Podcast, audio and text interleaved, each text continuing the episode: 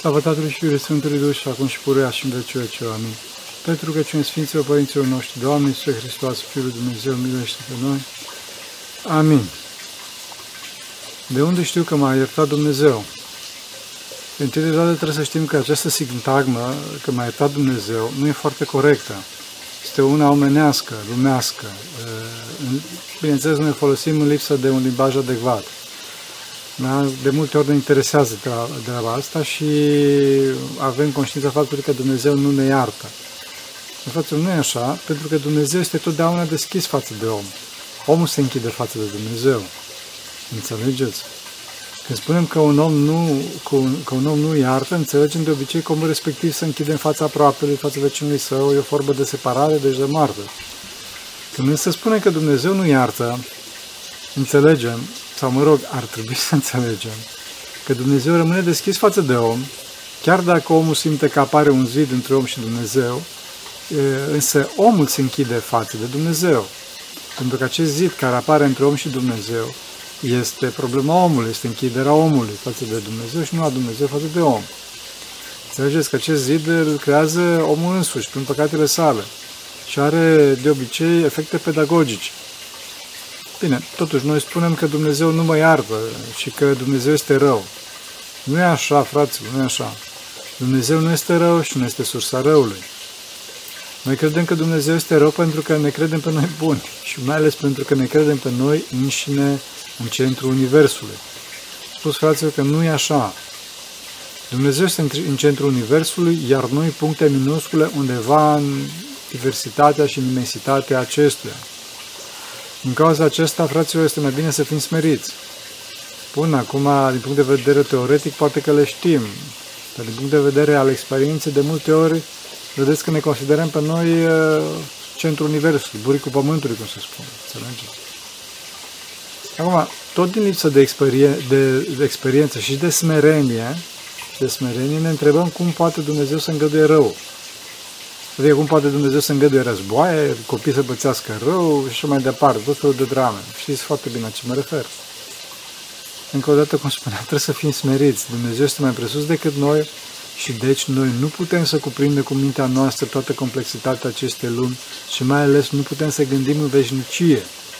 Pentru că meseria lui Dumnezeu, scopul lui Dumnezeu este maximizarea fericirii umane veșnicie și deci El acționează conform acestui scop. Țineți bine minte că și Sfântul Antonie cel Mare l-a întrebat pe Dumnezeu, Doamne, cum de uh, cutare este bogat și se lăfă, cutare e sărac și virtuos, dar nu are nimic, cel, celălalt moare de tânăr, celălalt moare bătrân și a spus Dumnezeu, Antonie, astea sunt judecățile lui Dumnezeu și ce nu-ți folosește ca să le știi. Să mergeți. Dar nu ne folosește ca să le știm, dar în principal, cum spuneam, este vorba de maximizarea fericirii umane în veșnicie. Este vorba de faptul că Dumnezeu, ca Tată, ce este pentru noi, ne pregătește e, cel mai bun loc în rai dacă noi dorim să-L urmăm și acest cel mai bun loc în rai implică totdeauna cruce.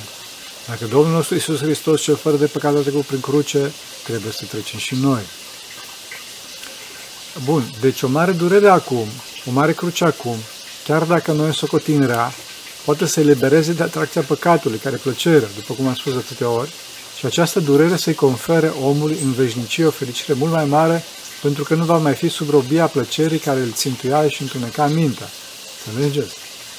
Relativ la cei ce fac răul, aceștia bineînțeles că vor da răspuns pentru ceea ce fac, chiar dacă, după cum spuneam, noi nu putem să judecăm, uh, să judecăm persoane, ci numai fapte. Pentru că judecarea persoanelor e prerogativă dumnezească, fraților. Din asta nu putem să judecăm. Domnul a spus, a mea este judecata, eu voi judeca. Să mergeți. Nu e răzbunarea.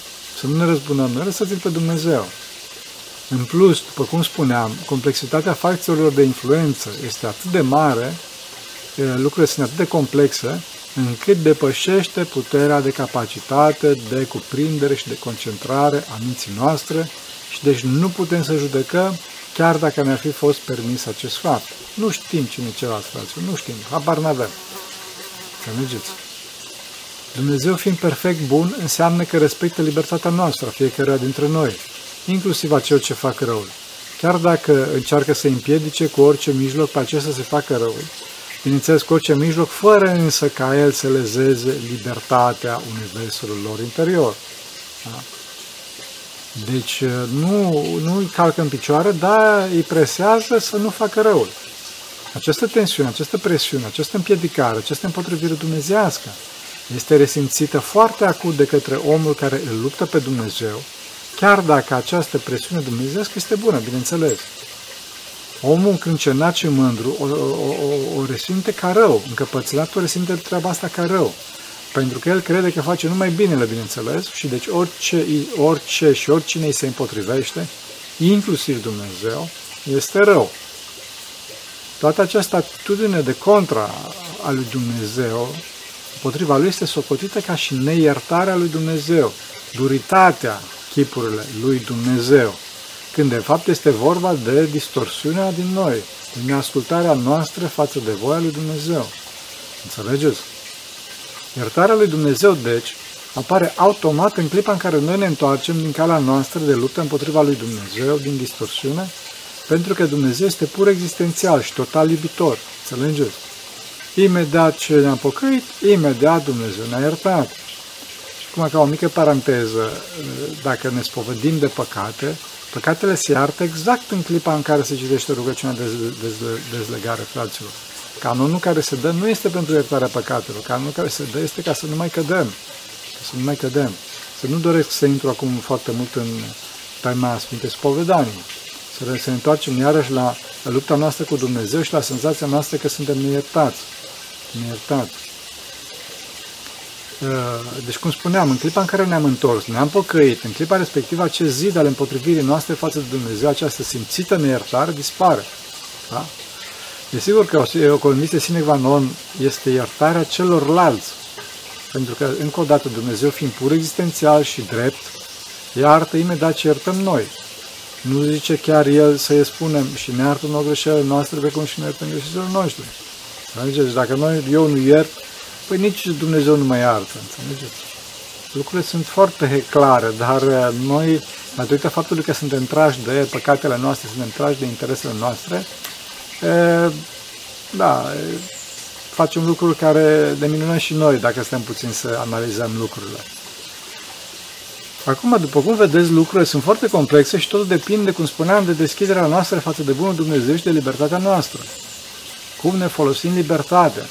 Cum suntem, fraților? A fi sau a nu fi? Asta e întrebarea. După cum spunea Shakespeare, în gura un, Hamlet, a unui personaj de sală. Noi astăzi însă nu mai suntem preocupați să fim, ci să avem și să facem și de aici toate problemele noastre, în care una principală este nesimțirea existenței lui Dumnezeu. Noi nu ne mai gândim astăzi la a fi, ci la a avea, la a face. Să mergeți. E, și deci dacă pe de-o parte nu simțim existența lui Dumnezeu, pe de altă parte, paradoxal, simțim o pseudo-simțire, bineînțeles, a răutății acestuia. Că Dumnezeu este, pe de-o parte, nici nu există, dar pe de altă parte e rău.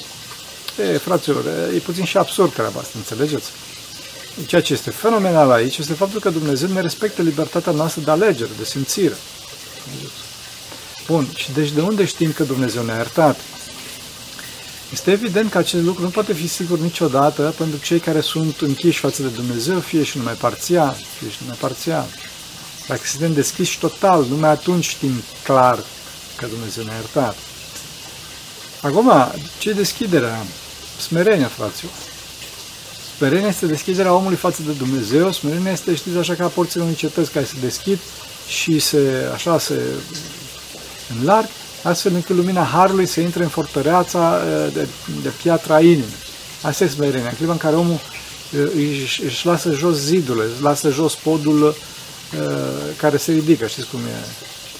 Așa, la, sunt, era la cetăți mai de mult. Îmi place foarte mult ideea asta a unei cetăți în care omul este închis în fața lui Dumnezeu și prin smerenie se coboară podul, se deschide ușa, toate astea. Acum, din cauza asta, cel ce se pocăiește cu adevărat, fraților, ziua în care nu plânge, care nu se deschide față de Dumnezeu, se pocăiește ca pierdută, fraților. Chiar dacă a săvârșit alte lucruri bune în ea, chiar dacă a făcut o mulțime de lucruri. Nimeni din cei ce nu plâng pururea să nu aștepte încredințarea iertării în ceasul morții. Înțelegeți că ceea ce este nearătat nu e sigur. Adică nu primim descoperiri de la Dumnezeu în inima noastră, adică odihna, nu o să, n-o să fim siguri. Nimeni nu poate fi sigur dintre noi, cei ce suntem pe cale, chiar dacă Duhul cel Sfânt mângâie pe, pe, mă rog, pe luptătorii pentru, pentru acesta și le spune, nu te teme, nu te teme, ești pe cale, curaj, curaj. Înțelegeți? Alta, alta siguranța, alta e, deznădejdea. Siguranța este extrema bună, este limita cea bună, pe când deznădejdea este limita cea rea. Noi cei mai mulți suntem undeva în mijloc și trebuie să înaintăm. Trebuie să înaintăm. E, acum, unde este Duhul Domnului, Duhul Libertății, Duhul Adevărului, care, bineînțeles, pretutindenia este, pretutindenia este, cum spunea rugăciunea, în afară, bineînțeles, cum spunea, de inimile noastre împietrite și închise ca o, ca o fortăreață, acolo unde este, spuneam, acolo s-a dezlegat legătura, că e Duhul Adevărului, Duhul Libertății. Și unde smeria neasemănată, acolo este Duhul lui Dumnezeu, pentru că Domnul a spus că este blând și smerit cu inima. Deci iertarea este blândețea, smerenia, libertatea. De acolo vine, fraților. Cei ce pleacă în lumea de dincolo fără acestea să nu se amângească fraților, că legați sunt. Pentru că acestea trei, blândețea, smerenia și libertatea, una sunt.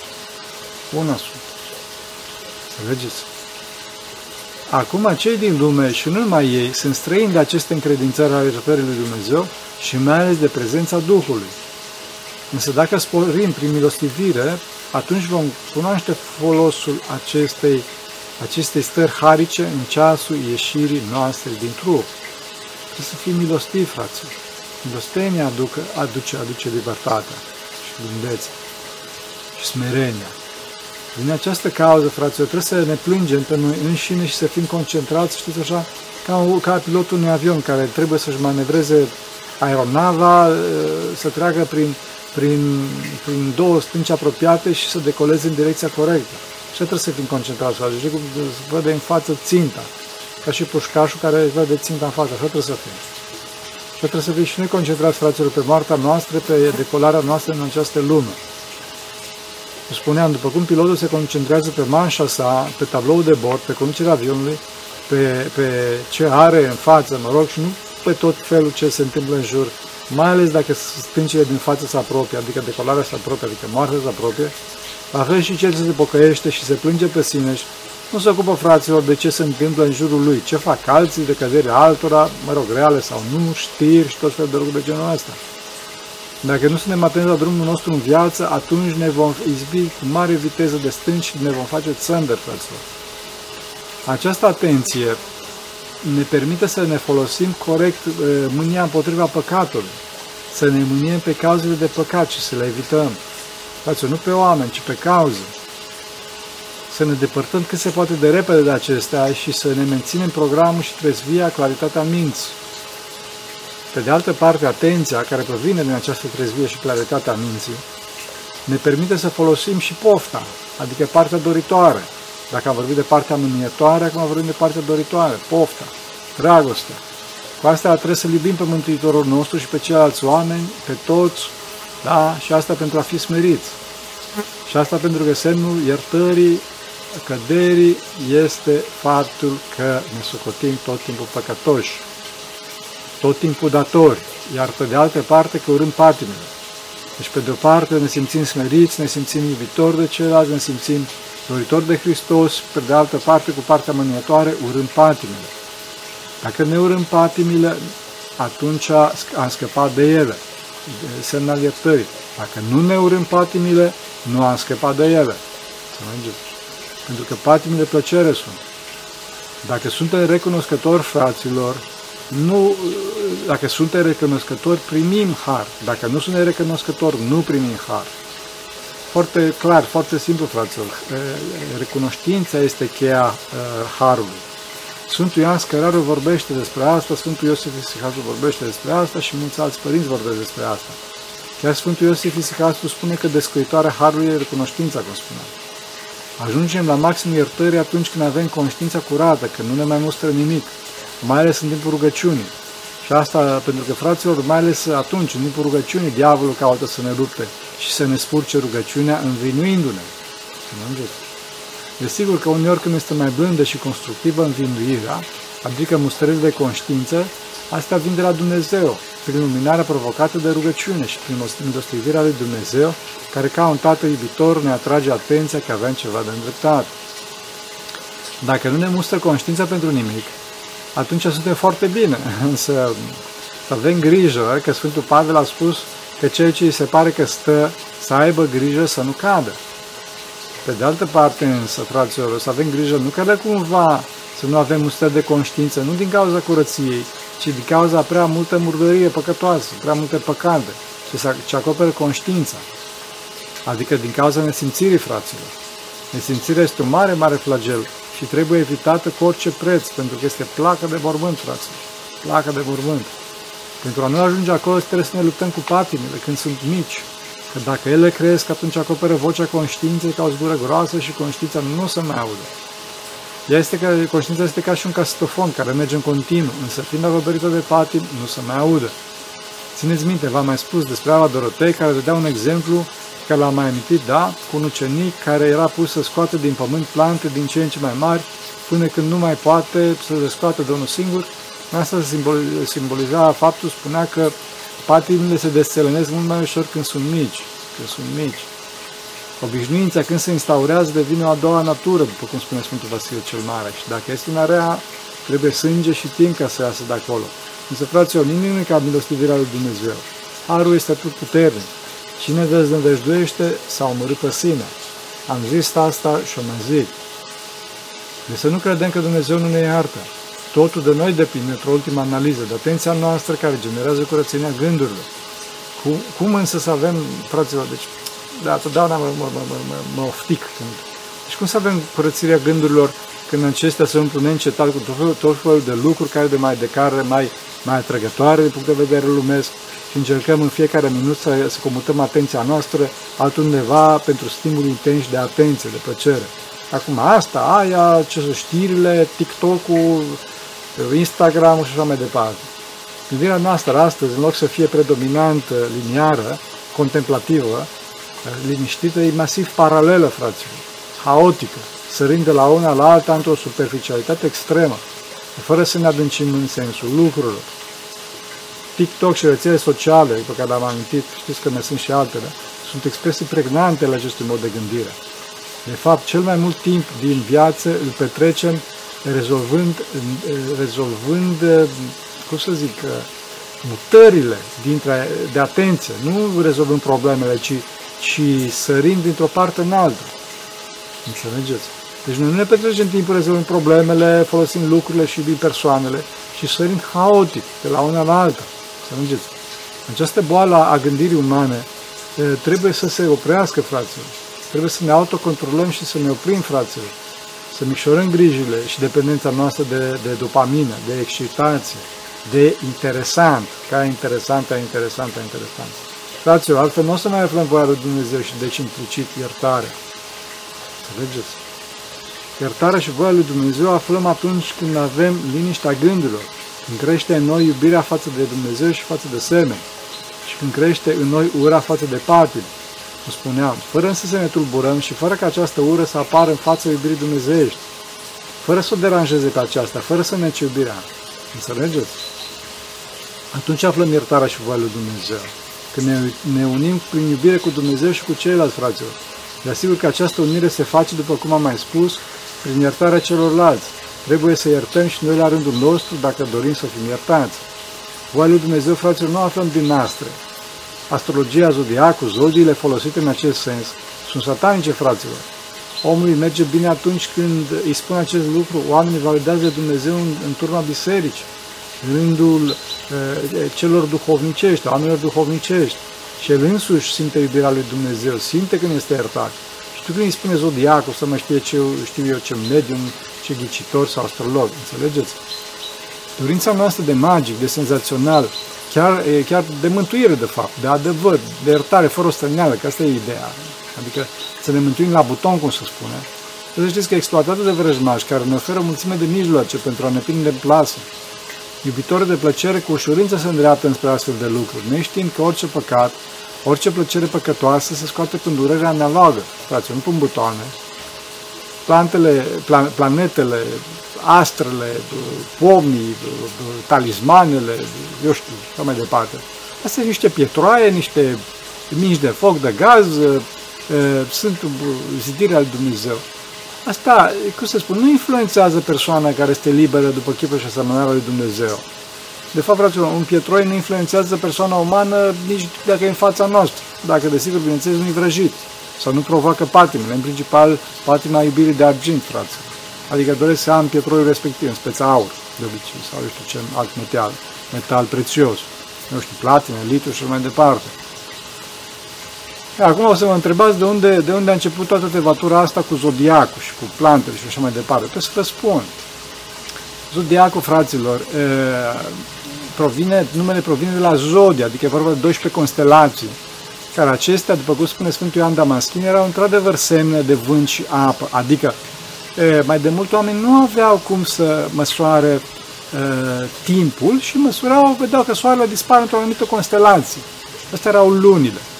E, și atunci, chiar în ceaslavele mai vechi, scrie că, eu știu, este zodia săgetătorului, vremea este să-ți adune albinele, să-ți calci struguri și mai departe.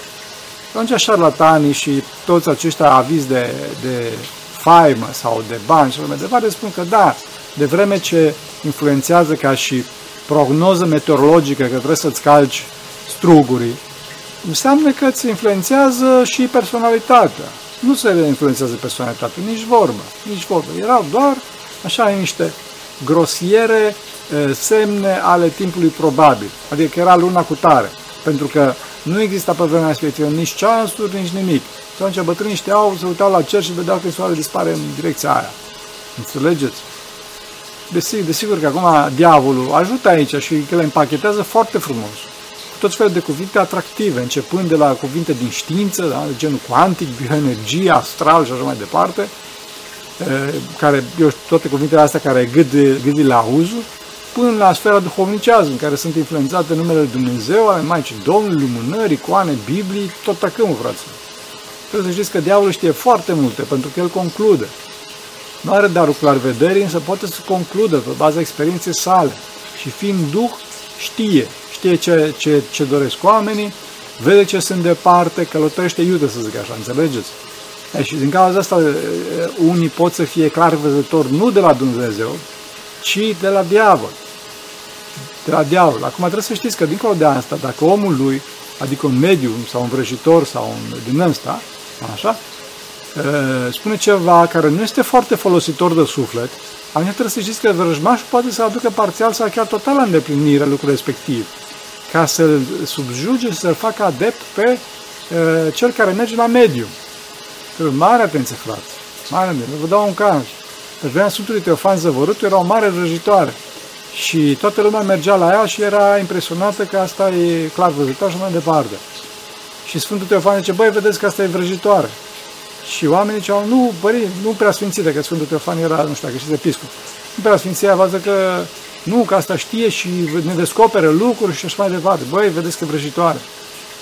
Și până la urmă s-a aflat că e vrăjitoare. Și s-au dus toți la Vlădica și au pus metane și au zis, în prea Sfinția Vază, unde știți? Și el a zis, cum de unde știu? Păi toate lucrurile pe care le spunea femeia asta, care erau într-adevăr foarte impresionante, nu aduceau folos sufletesc. Nu aduceau folos sufletesc. Înțelegeți? Mare atenție. Există, există și oameni care sunt clar văzători în biserică dar aceștia, fraților, întâi sunt validați de turma, turma bisericii și au un comportament duhovnicesc exemplar dinainte. Înainte, nu apare în tramvai sau nu știu unde clar văzătorul. Fraților, nu așa, ne găs- nu așa găsim voia lui Dumnezeu, nu așa găsim iertarea de la Dumnezeu, nu așa ajungem la perfecțiune. Din contră, așa ne depărtăm de Dumnezeu, așa simțim încrâncenarea, neliniștea, tulburarea, patima, înăuntru nostru, pe care le acoperim, bineînțeles, cu zâmbete și cu cuvinte mai mult sau mai puțin alese la perfecțiune, la unirea cu Dumnezeu, la iertare, ajungem prin depădarea nevoile noastre și patimile noastre cele păcătoase. Dați o nevoie de luptă, de rugăciune, de curaj, de iubire, de deschiderea față de celălalt, de iertarea, de iertarea celorlalți și nu de magie, fie ea și albă, da? Pentru că magia albă să știți că nu există. Să ne ajute Bunul Dumnezeu, să avem curajul iertării, pentru a fi și noi iertați, așa să ne ajute Bunul Dumnezeu. Pentru că cine Sfinților Părinților noștri, Doamne, Iisus Hristos, Fiul lui Dumnezeu, miluiește pe noi. Amin.